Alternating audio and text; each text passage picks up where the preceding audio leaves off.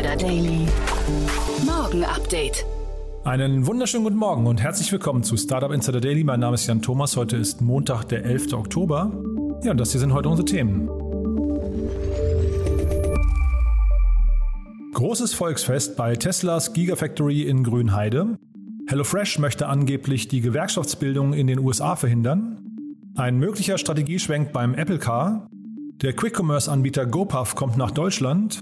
Und SpaceX ist angeblich jetzt 100 Milliarden Dollar wert. Heute bei uns zu Gast im Rahmen der Reihe Investments und Exits mal wieder Enrico Melles von Project A Ventures. Ja, und wir haben über N26 gesprochen. Da gab es gerade ja ziemlich handfeste Gerüchte. Das Unternehmen hat angeblich eine riesen Finanzierungsrunde abgeschlossen. Die ganzen Details dann gleich nach den Nachrichten mit Frank Philipp. Vorher nochmal kurz der Hinweis auf die anderen beiden heutigen Folgen. Um 13 Uhr geht es hier weiter mit Tim Gruno, dem Co-Founder von Archlet. Das ist ein Unternehmen aus Zürich, das gerade eine Finanzierungsrunde in Höhe von 10 Millionen Dollar abgeschlossen hat, unter anderem von HV Capital. Und es geht dabei um eine Einkaufssoftware. Wir haben es ja neu schon mal kurz hier thematisiert, habt ihr vielleicht mitbekommen. Auf jeden Fall heute bei uns zu Gast Tim Gruno. Er ist der Co-Founder und ja, ist wirklich ein ziemlich, ziemlich spannender Markt, muss man sagen. Nicht minder spannend ist es um 16 Uhr. Da ist bei uns Marc Muschelknauz, der CMO von Koyo.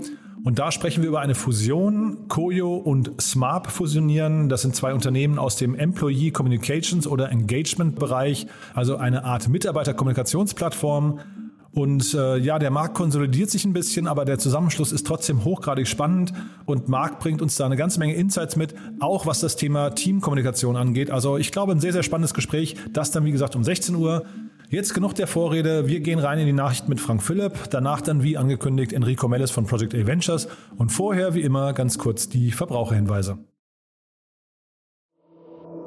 Startup Insider Daily. Nachrichten. Volksfest bei Teslas Gigafactory in Grünheide. Im Rahmen eines Tags der offenen Tür konnte Teslas neue Fabrik in Deutschland besichtigt werden. Die gerade mal zwei Jahre alte Fabrik soll noch vor Jahresende ihren Betrieb aufnehmen und bis Ende kommenden Jahres ihre Produktion hochfahren. Dann sollen dort etwa 12.000 Mitarbeiterinnen und Mitarbeiter arbeiten und bis zu 500.000 Elektroautos im Jahr bauen. Bis dahin soll die noch im Bau befindliche Batteriefabrik in Betrieb genommen werden. Zu dem Tag der offenen Tür waren bis zu 9000 Menschen gleichzeitig zugelassen. Das Setting selbst erinnert an einen Rummelplatz mit Riesenrad- und Würstchenbuden. Im Gebäude selbst konnten Besucher mit vorbestellten Tickets das Werk besichtigen und auch Roboter im Testbetrieb. Vor der Halle konnte das Tesla Model Y Probe gefahren werden. Tesla-Chef Elon Musk war selbst vor Ort und begrüßte seine Gäste sogar auf Deutsch. Willkommen zur äh, Kirchberlin County Fair Schön. Dass ihr alle gekommen seid, um mit uns die äh, auszureißen. Also äh, macht ordentlich Ramba Samba für den Rest des Abends. Berlin Brandenburg rockt.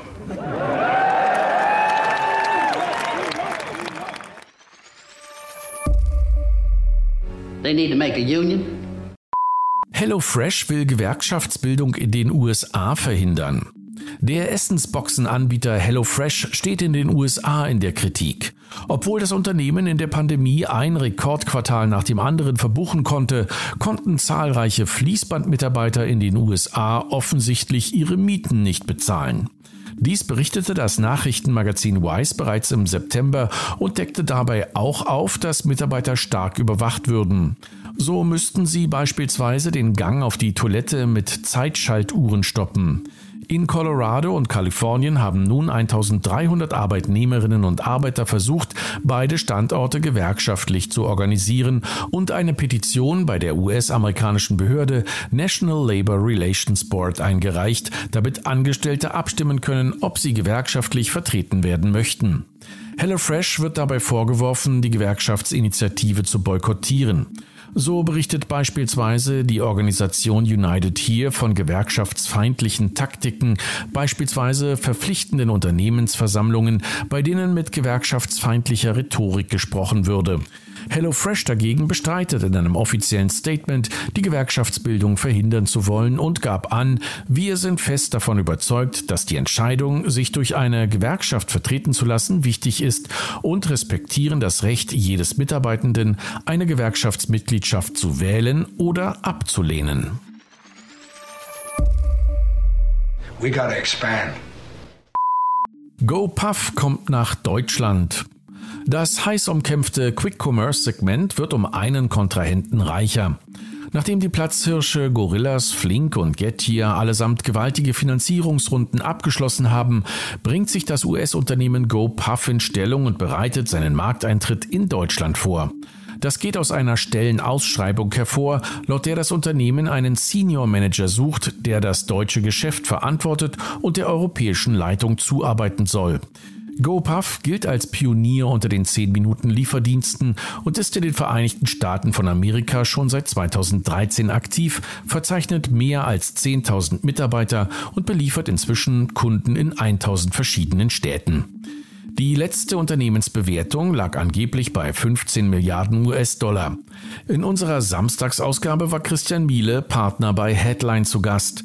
Headline ist bereits seit der Series B bei GoPuff investiert zwei Feststellungen dazu. Erstens, GoPuff muss ja nicht zwangsläufig in so einen Bieterwettbewerb einsteigen. Ja, ich glaube, man, man, muss nicht dieses Spiel mitspielen. Das ist ja auch schon häufig nicht gut gegangen, wenn man mal so an die Zeiten von Fab.com und so zurückdenkt. Ja. Und gleichzeitig hat GoPuff einfach unglaublich viel Kapital. Also deren Kriegskasse ist ja bis oben hin voll. Und wenn dieses Spiel am Ende lautet, wer hat den längsten Atem, kenne ich die GoPuff-Gründer auch gut genug, um mir vorstellen zu können, dass, dass die sehr selbstbewusst sind, wenn es um die Frage geht. Das vollständige Interview mit Christian Miele findet ihr in unserem Podcast-Feed und in unseren Show Notes. EU-Beamter möchte Schufa an die Kette legen. Die Auskunft Thai Schufa hat sich in Deutschland eine fragwürdige Machtposition errungen, da der Datenkonzern mit seinen Daten intransparent agiert und die algorithmischen Bewertungen undurchsichtig und nicht nachvollziehbar sind. So sieht es zumindest der europäische Datenschutzbeauftragte Wojciech Wiwerowski, der die Kompetenzen der Schufa stark regulieren möchte. Demnach solle ein Entwurf der EU-Kommission überarbeitet werden, sodass die für den Schufa-Score erhobenen und personenbezogenen Daten zukünftig nicht für andere Zwecke verwendet werden dürfen, also nicht für Werbung oder Marketing. Damit möchte er der Plattform künftig verbieten, Online-Daten wie Angaben von Social-Media-Plattformen oder persönliche Gesundheitsdaten zur Beurteilung von Verbraucherinnen und Verbrauchern zu nutzen, sowie die Regelungen auf alle nach der Datenschutzgrundverordnung DSGVO als sensibel geltenden Daten auszuwerten. How much is it worth? SpaceX ist 100 Milliarden Dollar wert. Während Elon Musk in Grünheide weilt, erreicht seine Raumfahrtfirma SpaceX eine neue Sphäre und gilt ab sofort als sogenanntes Centicorn. Wie die Marktanalysten von CB Insights aufzeigten, ist SpaceX damit die zweitwertvollste nicht an der Börse notierte Firma der Welt und hat mit seiner Bewertung von über 100 Milliarden US-Dollar das Fintech Stripe überflügelt, das angeblich rund 95 Milliarden US-Dollar wert ist. An der Spitze des Rankings befindet sich die chinesische TikTok-Mutter ByteDance. Diese neue Bewertung geht auf Aktientransaktionen in der letzten Woche zurück, bei denen Aktien mit einem Volumen von 755 Millionen Dollar gehandelt wurden. Der sogenannte Secondary Sale beziffert den Wert des Unternehmens auf 100,3 Milliarden US-Dollar. Ob SpaceX in der nächsten Zeit an die Börse gehen wird, ist weiterhin unklar. Als wahrscheinlicher gilt, dass die Satelliten-Internet-Tochter Starlink aus dem Konzern herausgelöst wird und einem separaten Börsengang unterzogen wird. Nobelpreisträgerin sieht Facebook als Gefahr für Demokratie. Die frisch gekürte Friedensnobelpreisträgerin Maria Ressa hat eines ihrer ersten Interviews nach der Preisverleihung genutzt, um Facebook zu attackieren. Aus ihrer Sicht würden die Algorithmen der Plattform dazu dienen, Lügen, die mit Wut und Hass durchsetzt seien, zu verbreiten. Facebook sei der weltweit größte Verbreiter von Nachrichten geworden und sei dennoch voreingenommen gegenüber Fakten und Journalismus.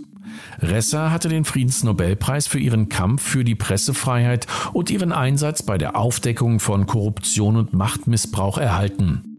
In Richtung von Facebook sagte sie, wenn man keine Fakten hat, kann man keine Wahrheiten haben, kann man kein Vertrauen haben. Wenn man nichts davon hat, hat man keine Demokratie. No signal at all. Nothing. Facebook mit zweiter Störung innerhalb einer Woche. Nicht nur politisch weht ein starker Gegenwind, auch technisch muss der Facebook-Konzern derzeit einige Tiefschläge verkraften. Am vergangenen Freitag kam es erneut zu einem großflächigen Ausfall der Dienste Facebook, WhatsApp und Instagram. Diesmal schwerpunktmäßig im deutschsprachigen Raum. Es war bereits die zweite Störung innerhalb weniger Tage, die dieses Mal zwei Stunden lang dauerte. Laut Facebook war eine fehlerhafte Konfigurationsänderung schuld an dem Ausfall. Neues vom Apple Car und iPhone. Die Autoaktivitäten des Tech-Konzerns Apple sind weiterhin geheimnisumwittert. Nun haben die seit Jahren anhaltenden Gerüchte einen neuen Twist erhalten. Mark Gurman von Bloomberg, der als einer der bestinformierten Apple-Beobachter gilt, hat in einem Blogpost berichtet, dass er davon ausgeht, dass Apple seine Auto-App namens CarPlay sukzessive so erweitern will, dass sie große Bereiche des Fahrzeugs kontrollieren dürfte.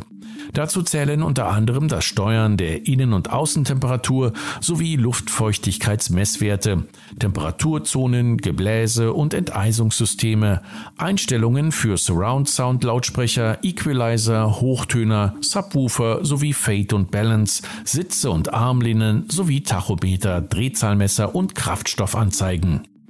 Dieses Projekt laufe, so German, unter dem Titel Iron Heart. Auch vom iPhone gibt es Neuigkeiten. Hier zeigt ein aktualisiertes Patent, dass das bereits vor Monaten angemeldete Patent für ein faltbares iPhone wohl ein Schiebegehäuse und ein flexibles Display erhalten werde. Dieses Display soll dann entweder ausgeklappt oder geöffnet werden können, um die Displayfläche zu vergrößern. Ob und wann dieses Konzept in ein Produkt integriert wird, ist weiterhin offen. TikTok-Star spricht sich gegen Rassismus aus. Der populäre TikTok-Star Carby Lame gilt mit mehr als 115 Millionen Followern als zweiterfolgreichster TikToker der Welt und verzeichnet auch auf Instagram über 48 Millionen Follower. Jetzt haben sich jedoch einige Follower von ihm abgewendet und ihn sogar mit Hasstiraden überzogen.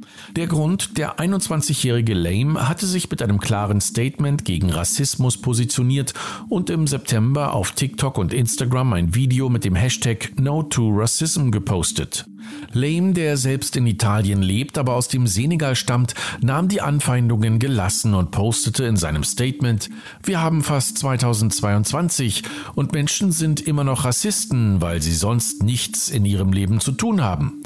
Seid glücklich, folgt euren Träumen und rettet den Planeten. Daily Fun Fact. Twitch übersät mit Jeff Bezos Bildern. Einen Hackerangriff der besonderen Art verzeichnete am vergangenen Freitag die Streaming-Plattform Twitch. Unbekannten war es gelungen, Twitch so zu manipulieren, dass Bilder von Bezos in den Listen zahlreicher Spiele wie GTA 5, Dota 2 oder Minecraft auftauchten und dabei die Thumbnails durch Bilder von Bezos ausgetauscht wurden. Dabei besteht ein möglicher Zusammenhang mit einem kürzlichen Datenleck bei Twitch, da dabei unter anderem der Source Code und auch interne API-Punkte und das Software Developer Kit online einsehbar waren. Twitch hat sich bislang nicht zu dem Vorfall geäußert. Startup Insider Daily. Kurznachrichten. Laut den deutschen Streaming-Charts von Just Watch gab es im letzten Quartal leichte Verschiebungen zugunsten von Netflix, das mit 32% Marktanteil jetzt alleine auf dem ersten Platz liegt, gefolgt von Prime Video mit 31% und Disney Plus mit 18%. Apple TV Plus ist mit einem Marktanteil von 4% weiterhin abgeschlagen. Der Verband der deutschen Videospielbranche Game hat wegen des weltweiten Computerchipmangels vor Engpässen im Weihnachtsgeschäft gewarnt, insbesondere bei Spielekonsolen und Grafikkarten. Und noch einmal Elon Musk, der Tesla-CEO, kündigte an, dass das im Jahr 2019 erstmals vorgestellte Cyberquad tatsächlich produziert wird. Ein genaues Datum nannte Musk nicht. Marktbeobachter erwarten den Produktionsbeginn frühestens 2022. Unklar ist auch, ob der Cyberquad nur als Zusatzoption zum Cybertruck oder auch einzeln erworben werden kann. Um dem Druck der Regulierungsbehörden weltweit zu entgehen, hat die weltgrößte Kryptobörse ByteDance drei neue Firmen in Irland registriert. Bei allen drei Tochterunternehmen ist Gründer-CEO Changpeng Zhao auch als Direktor aufgeführt. Google CEO Sundar Pichai bestätigte am Samstag eine weitere Investition in Höhe von mehr als einer Milliarde US-Dollar in die digitale Transformation Afrikas, einschließlich Unterwasserkabel für schnellere Internetverbindungen. Und das waren die Startup Insider Daily Nachrichten vom Montag, den 11. Oktober 2021. Jetzt geht es weiter im Programm mit Investments und Exits. Startup Insider Daily.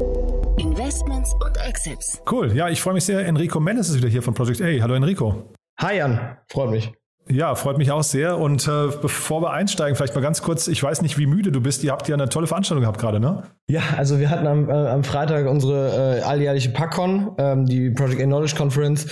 Und ähm, ja, war toll mal wieder äh, das ganze Ökosystem ähm, sozusagen im, im echten Leben begrüßen zu dürfen und nicht nur virtuell. Das war jetzt diesmal ähm, ein hybrides Event. Also wir hatten sowohl eine Location hier in Berlin ähm, als auch eben Online-Talks, äh, über, äh, über die man sich online sozusagen einwählen konnte. Aber ja, war super Speaker, sehr, sehr spannende Talks äh, gesehen und ähm, ja, war wie gesagt auch mal super, die Leute immer wieder persönlich zu treffen und äh, zusammen irgendwie ein Bier zu trinken. Und ein wirklich hochkarätiges Line-up, muss man sagen, und auch tolles Programm.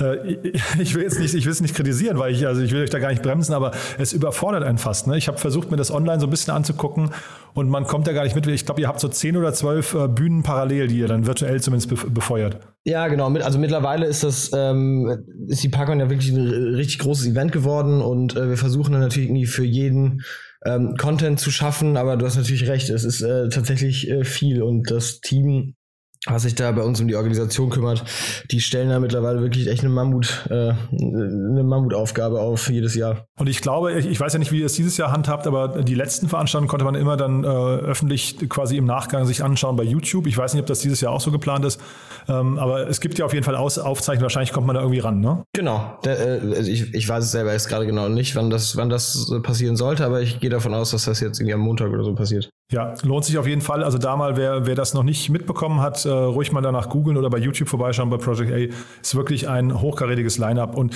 Themen kann man wahrscheinlich sagen, so von Venture Building über Growth Hacks habe ich sehr viele gesehen, Datenthemen waren ein paar dabei und dann auch äh, einige Podcasts habe ich gesehen. Ne? Der ähm, weiß gar nicht, der digitale Vorreiter-Podcast habe ich gesehen, Doppelgänger-Podcast und so, die haben alle live von der Veranstaltung ähm, gesendet, ne? Genau, wir, wir hatten OMR live äh, mit Phil Westermeier und Sascha Lobo zum Beispiel. Also es ähm, genau sehr, sehr, sehr, sehr breites Programm, wie du schon richtig sagst. Also von Data bis äh, Politik, eigentlich fast alles dabei. Und dann gehen wir mal zu unserem Thema von heute. Ähm, da sprechen wir, das muss man, glaube ich, betonen, über ein Gerücht. Das ist noch nicht bestätigt vom Unternehmen, ne? Richtig, genau. Die, ähm, das Gerücht besagt, dass äh, Number 26, die deutsche Challenger Bank oder Neobank, ähm, 700 Millionen Euro eingesammelt hat ähm, zu einer Bewertung von 8 Milliarden, glaube ich, waren das, ne? Ähm, und wie, wie, du schon sagtest, ist ein Gerücht. Es ist von Number 26 oder den Investoren nicht bestätigt bisher. Ähm, ist aber ganz interessant ähm, aus vielerlei Hinsicht. Einmal haben die, ähm, war, war, das Gerücht mal ein anderes. Ne? Es ging eher, es ging ja auch mal eine 10 Milliarden Bewertung rum vor ein paar Monaten. Ähm, das wurde jetzt etwas nach unten korrigiert. Ähm, die, die Number 26 hat viel ähm, Querelen, Querelen gerade mit der BaFin, ähm, was auch äh, spannend ist, weil die BaFin sich beschwert, dass ähm, Number 26 nicht genügend gegen Geldwäsche tut. Ähm, genau, weiter ist natürlich spannend, dass auch ähm, in einem Vergleich wie zu, mit, einer, mit einer anderen Neobank wie Revolut irgendwie die ähm, Entwicklung weniger, weniger schnell erscheint, ähm, was ich aber ehrlich gesagt nicht mit Umsatzzahlen nebeneinander legen könnte, die, die habe ich gerade nicht parat.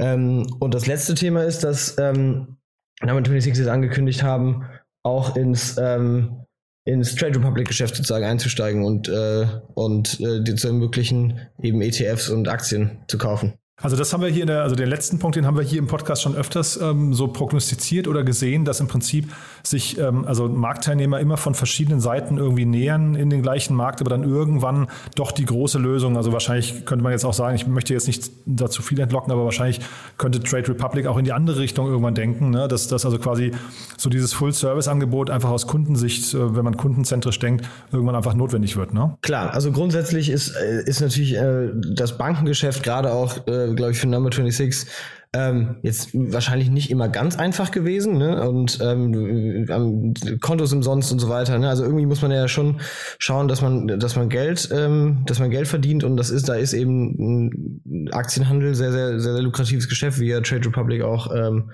beeindruckend äh, unter, unter Beweis gestellt hat. Und jetzt hast du die BaFin gerade angesprochen. Das ging ja jetzt relativ lange und jetzt kommt diese Finanzierungsrunde, dieses zumindest das Gerücht der abgeschlossenen Finanzierungsrunde direkt nach diesem Knoten, der scheinbar bei der BaFin geplatzt ist. Äh, jetzt mal aus eurer Sicht, ähm, kann sowas den, den Fundraising-Prozess auch so richtig behindern? Ich glaube glaub grundsätzlich schon. Ne? Also man muss, ich, also die Investoren, die da jetzt eingestiegen sind, ähm, werden sich das mit Sicherheit sehr, sehr genau angeschaut haben. Da wird es bestimmt äh, auch äh, das eine oder andere vielleicht juristische Gutachten gegeben haben, um äh, da, da mal richtig sozusagen das Risiko abschätzen zu können. Ähm, und das muss man natürlich ernst nehmen. Ne? Wenn jetzt, da, da, es, es stand ja mal im Raum, dass die BaFin ähm, sozusagen das Neukundengeschäft von äh, Number 26 ähm, drosseln kann, sozusagen. Ähm, und das wäre schon einfach, das wäre eine Wachstumsbremse, ne? Und am Ende ähm, ist dann, ist dann dieses Asset dementsprechend weniger, weniger attraktiv und ähm, es, es scheint ja jetzt äh, naja, halbwegs, äh, halbwegs wieder unter Kontrolle zu sein und die Investoren werden das wahrscheinlich genauso bewerten und äh, das Risiko halt als ähm, ja, wahrscheinlich kontrollierbar einschätzen. Ich hatte irgendwie gesehen bei, bei Crunchbase, dass N26 jetzt relativ lange keine große Runde gedreht hat. Das waren alles so kleinere Runden. So, also im Prinzip 2020 ist da nicht viel passiert und dann dementsprechend 2021 auch nicht. Ähm, würdest du sagen, die sind deswegen schon profitabel? Also ist der Kapitalbedarf eigentlich steuerbar hinterher oder äh, war das eher so, dass die tatsächlich wegen solchen, solchen Problemen vielleicht auch einfach nicht die großen Runden drehen konnten?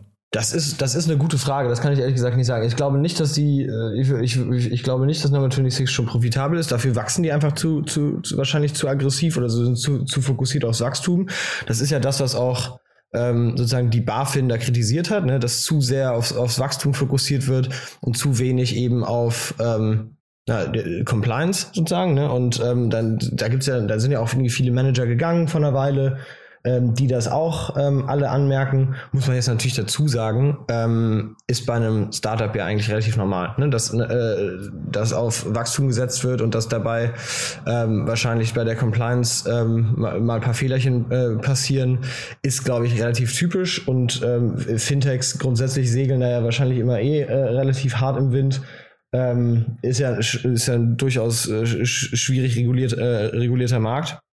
Ähm, ich würde also sagen, fällt mir schwer zu also es, es, es, fällt mir schwer zu beurteilen, ob das jetzt ähm, ob, also ob sozusagen die, die, wenige Finanzierungsaktivität im letzten Jahr irgendwie ein negatives Zeichen ist oder ob die einfach gut ausgestattet waren. Die hatten, ich meine, wenig hat der Number 26 jetzt auch nicht geraced. Also das heißt, da wird nee, schon 890 Millionen habe ich hier gesehen genau. ähm, bei, bei Crunchbase. Das ist schon super. Ja, aber weißt du, davon waren 682, also äh, quasi so, so ein Gap von 140 Millionen alles bis dahin war äh, bis Ende 20, 2019 und, äh, oder bis Mitte 2019 sogar. Und das fand ich eben spannend, dass dann also jetzt eine große Runde eben nicht passiert ist. Und da, wie gesagt, die Frage, ob sie, also ich finde ja, vielleicht gucken wir noch mal kurz auf Revolut, äh, die sind ja deutlich aggressiver in ihrem Fundraising, in ihrer Bewertung. Äh, wahrscheinlich auch, die waren früher, glaube ich, mehr in diesem äh, ich weiß in dieser Positionierung, dass sie so eine Super-App werden möchten, ne? irgendwie mit, mit, mit, mit Krypto und noch anderen, weil ich glaube, Hotelbuchungen und solche Sachen habe ich da in Erinnerung.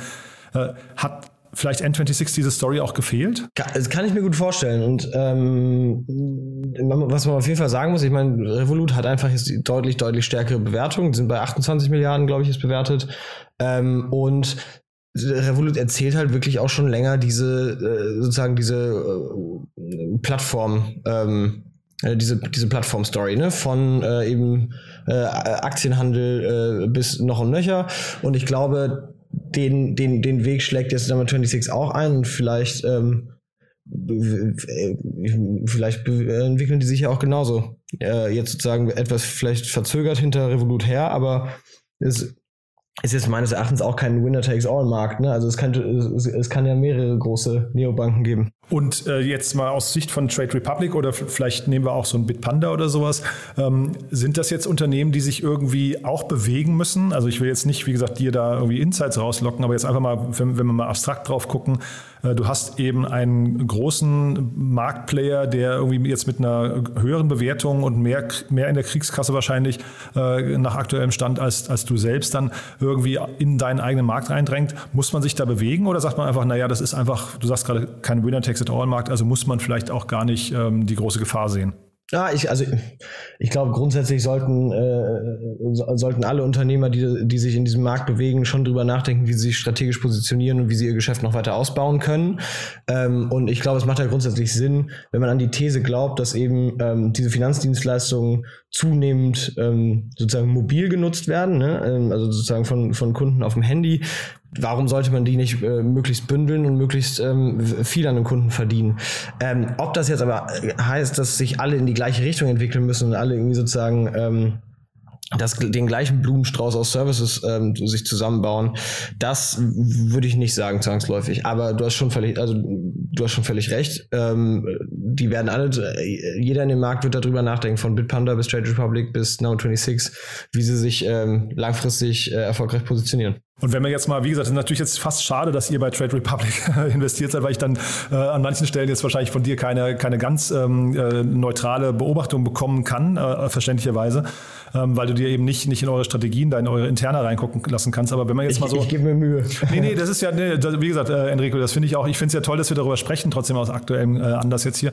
Aber wenn man jetzt mal vielleicht so ähm, drei bis fünf Jahre in die Zukunft spult, was würdest du denn denken, was, wenn man dann zurückguckt, was werden denn so die in diesem Schlachtfeld die wettbewerbsentscheidenden Faktoren gewesen sein zwischen den ganzen Playern, die wir gerade genannt haben? Oder siehst du vielleicht sogar noch mal einen der, ich sag mal, tradierten Geldhäuser wie Commerzbank, äh, Deutsche Bank und so weiter irgendwie hier auch mitspielen? Tja, das ist eine gute Frage. Ähm, wenn, wenn, wenn ich in die Zukunft schauen könnte, äh, ich würde es ich dir sagen. Ähm, was, ich, also was ich denke, ist, dass auf jeden Fall die, ähm, die, die Tech Challenger, ne, also Trade Republic, Number 26 und so weiter, ähm, die haben noch extrem Raum nach oben. Ne? Die können alle, glaube ich, noch sehr, sehr, sehr viel größer werden, weil diese Märkte halt einfach so riesig sind.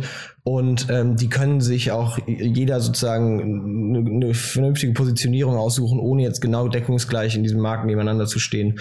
Ähm, was, was man, glaube ich, schon beobachtet, ist, dass so die, die, die ähm, traditionellen äh, Kreditinstitute von der Commerzbank, äh, aber auch irgendwie Sparkassen und so weiter, dass die es einfach noch nicht so richtig hinbekommen, ihre Services sozusagen mit einer guten UX UI ähm, zu verpacken und irgendwie ein attraktives digitales ähm, Produkt zu bauen. Und es äh, habe jetzt, ich habe jetzt auch wenig, irgendwie wenig Anzeichen dafür gesehen, dass die das jetzt in Zukunft besser hinkriegen sollten.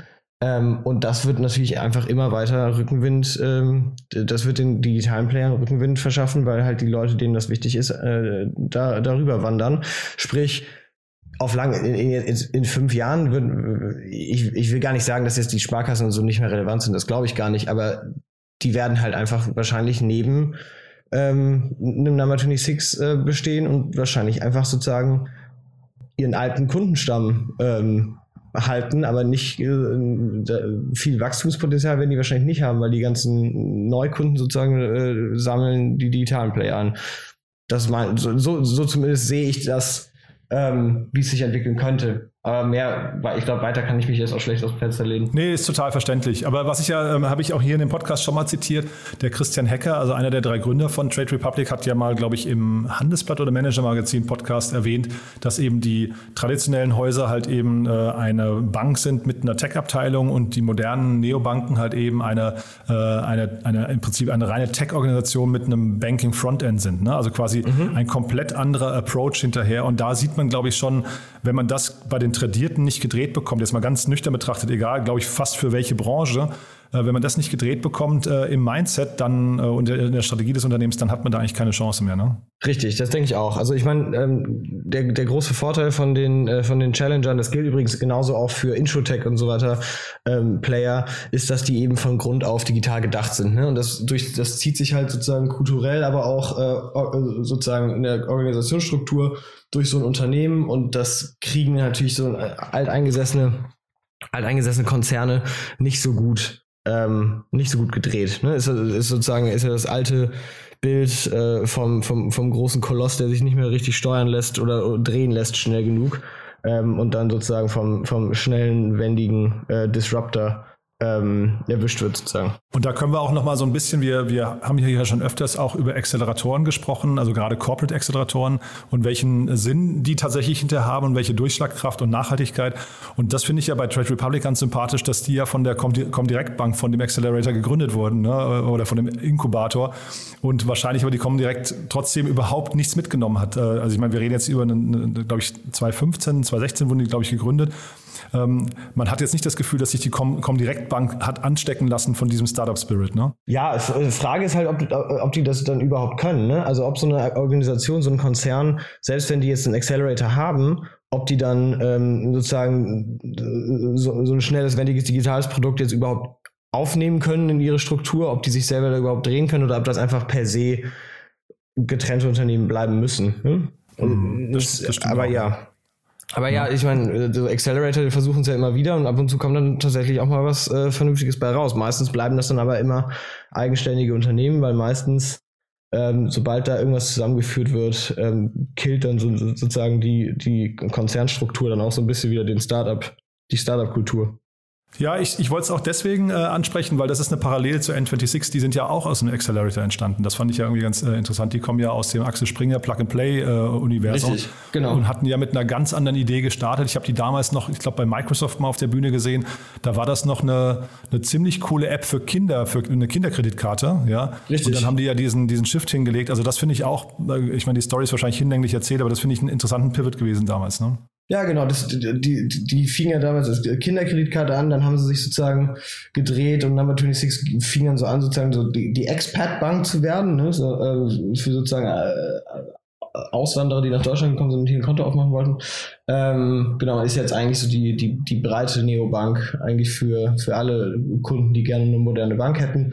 Ähm, ist übrigens auch ganz witzig, dass dieses, dieses Thema äh, Kinderkreditkarten, das kommt übrigens auch immer wieder. Gibt es auch ein paar Startups, die ähm, so Early Stage nochmal versuchen, äh, sozusagen so ein Finanzprodukt für Kinder und für, beziehungsweise für Familien äh, zu bauen. Also an dem, an dem Thema kauen, kauen immer noch viele rum. Also da haben auch damals im Publikum, äh, ich erinnere mich da wirklich noch an diese Präsentation, da haben im Publikum Leute wirklich applaudiert, haben gesagt, das ist genau das, was ich brauche für meine Kinder. Also das heißt, ich glaube, das trifft schon auch einen Nerv. Und gerade in der heutigen Zeit, wo die Kinder, glaube ich, also immer früher in die Smartphone-Welt äh, übergehen und dann irgendwie auch, ne, jetzt ist zwar Instagram für Kinder gerade gestoppt worden, aber ich meine, auf, auf TikTok und sowas sind die alle unterwegs und wollen dann eben auch, das sind ja überall äh, Commerce, Conversion-Ansätze. Äh, ne? Das heißt, die wollen dann irgendwie auch früh shoppen. Und da musst du ja, glaube ich, irgendeinen Mechanismus finden, der das irgendwie auch bedenkenlos ermöglicht. Ne? Genau, richtig. Also ich, dass, dass das, glaube ich, für ähm, Kunden, und jetzt nehmen wir mal da als Kunden die sozusagen die Eltern äh, mal primär, dass das für die Sinn macht, glaube ich, sofort. Ich glaube, womit sich bisher viele, viele dieser Startups äh, schwer getan haben, ist sozusagen ein, interessantes Geschäftsmodell, ne? Weil du wirst jetzt wahrscheinlich nicht die Volumina äh, drehen, ähm, um, um mit irgendwie Kreditkartengebühren äh, Geld zu verdienen.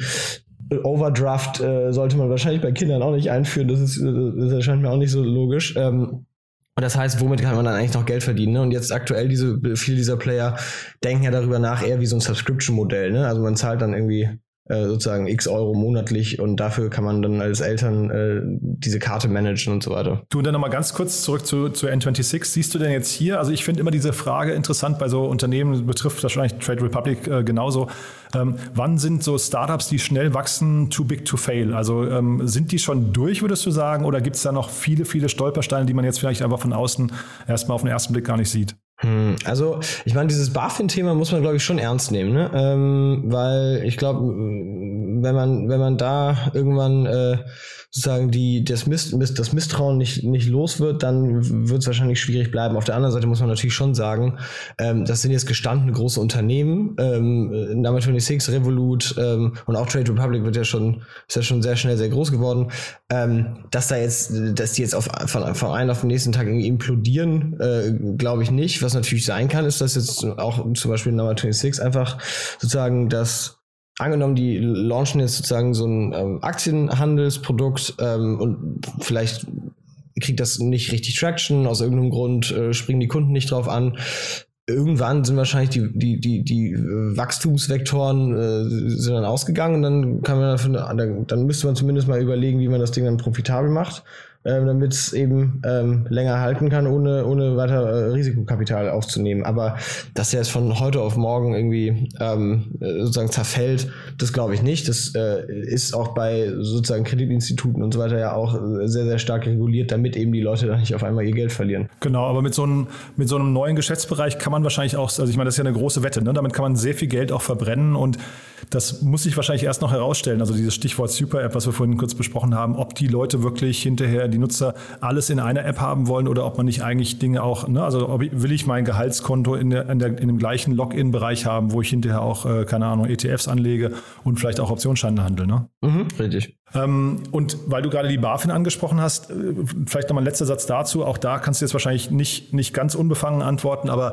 da entstehen ja dann, also ich meine, BaFin ist in, in glaube ich, bei uns so ein bisschen in der Szene ähm, richtig plötzlich ins Zentrum gerückt durch diese ganze Wirecard-Geschichte, wo sie halt komplett mhm, versagt richtig. haben.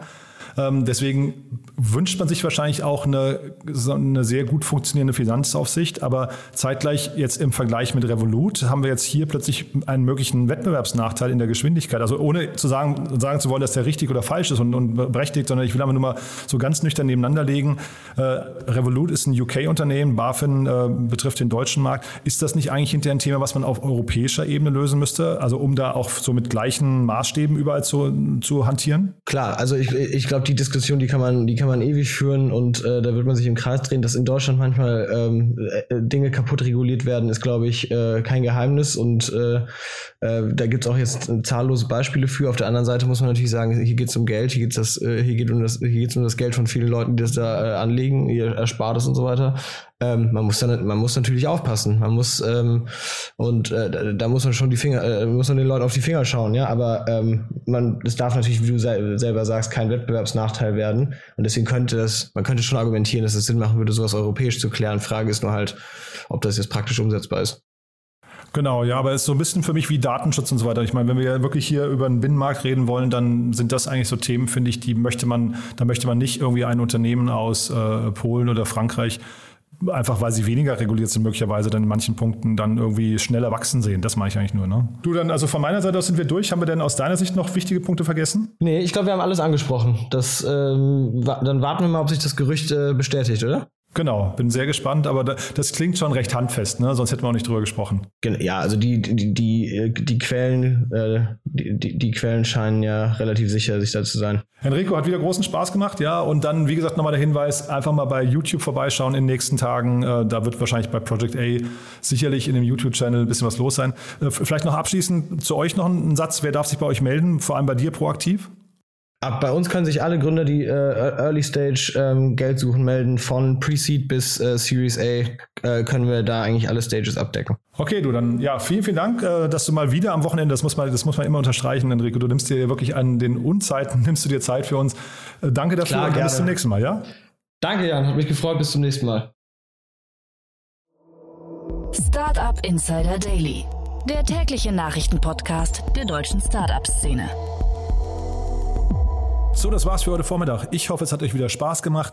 Wie gerade schon bemerkt, der Hinweis vielleicht nochmal ganz kurz. Am Samstag war ja bei uns Christian Miede zu Gast, Partner von Headline. Und wir haben ja zum einen gesprochen über den Markteintritt von GoPuff. Ihr habt es ja gerade in den Nachrichten gehört. Aber wir haben auch gesprochen über Sorare. Da gab es ja zum einen diese Riesenfinanzierungsrunde in Höhe von 680 Millionen Dollar und zum anderen wurde gerade die Zusammenarbeit mit der Bundesliga, mit der Fußball-Bundesliga verkündet. Und äh, Christian hat sich freundlicherweise die Zeit genommen. Wir haben so circa eine halbe Stunde gesprochen. Und gerade Sorare ist ja wirklich ein unglaublich faszinierendes Thema. Von daher meine Empfehlung, falls ihr es noch nicht gehört haben solltet, ist ein Gespräch, was man sich eigentlich nicht entgehen lassen sollte, findet ihr natürlich wie immer bei uns im Podcast-Feed. Und gestern, und das fand ich auch sehr spannend, muss ich sagen, für jeden, der sich für China und die Innovationskraft von China interessiert, sicherlich eine sehr, sehr spannende Folge. Denn bei uns war Frank Sieren zu Gast. Er ist China-Experte und Bestseller-Autor und hat sein Buch vorgestellt, Shenzhen, Zukunft Made in China. Und die meisten unter euch werden es wissen, Shenzhen ist so ein bisschen vergleichbar mit dem Silicon Valley in den USA, nur halt eben auf chinesischer Seite. Und ja, was da so gerade passiert, welche Trends da gerade angesagt sind, wie die ganze Metropole dort funktioniert und warum sie auch so innovationsstark ist, Das hat uns Frank gestern erklärt. Also auch das nochmal ein unbedingter Hörtipp. So, damit genug für heute Vormittag. Ich freue mich, wenn wir uns nachher wieder hören. Um 13 Uhr geht es weiter. Dann, wie gesagt, mit Tim Gruno, dem Co-Founder von Archlet. Und um 16 Uhr dann Marc Muschelknautz, der CMO von Koyo, wo wir über die Fusion mit dem finnischen Anbieter Smart sprechen. So, dann also hoffentlich bis nachher. Oder, falls nicht, euch einen wunderschönen Tag. Bis dahin. Ciao, ciao.